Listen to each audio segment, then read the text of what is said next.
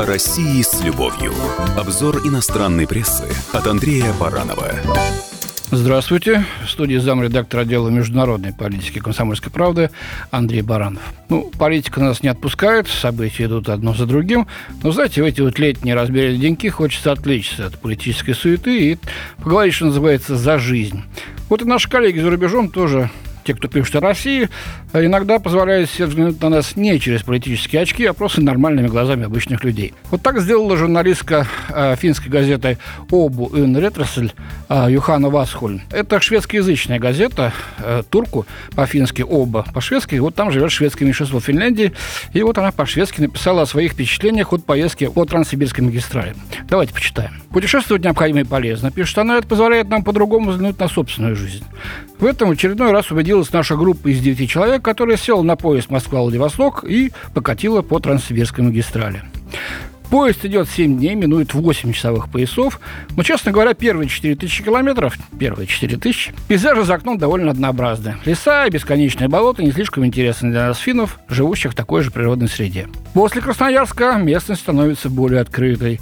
Будто под гипнозом часами смотришь на горы, долины, вещиеся по просторам Сибири необозримые реки. А вот, наконец, жемчужина Сибири Байкал, самое глубокое озеро в мире. В этом путешествии мы своими глазами увидели, что железная дорога жизненно важна для этой обширной страны. Ее значение видно во всем. В помпезных станциях, напоминающих дворцы, огромных административных зданиях и специальных домах культуры для сотрудников железной дороги.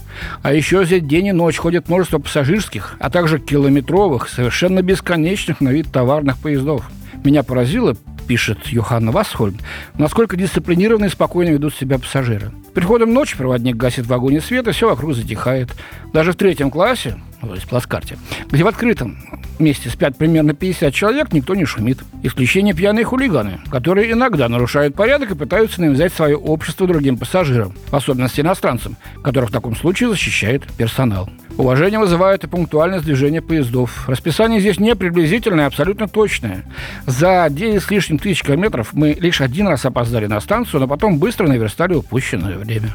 На станциях на поезд то и дело недолго подсаживаются, а потом сходят жители глубинки, которые знакомят вас с жизнью в стране. Кого только не встретишь в купе. Например, веселого старичка, который с любопытством, но вполне дружелюбно забрасывает вопросами обо всем на свете, в том числе и о том, о чем в Финляндии не принято спрашивать даже у хорошо знакомого человека. Группа солдат направляется в свою часть. Мать с дочерью едут трое суток в один конец, чтобы навестить бабушку с дедушкой. Когда после стольких дней пути просыпаешься утром и видишь за окном купе Тихий океан, это удивительное чувство.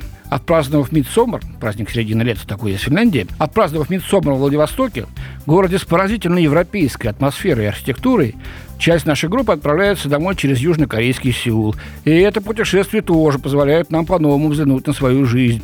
После нескольких дней в густонаселенном мегаполисе с 25 миллионами жителей, а это Сеул, в тяжелой влажной жаре, меня на некоторое время точно перестанет вводить из себя чересчур теплые деньки в турку.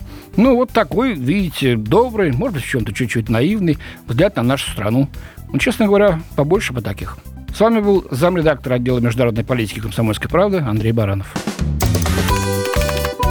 О России с любовью. Обзор иностранной прессы от Андрея Баранова.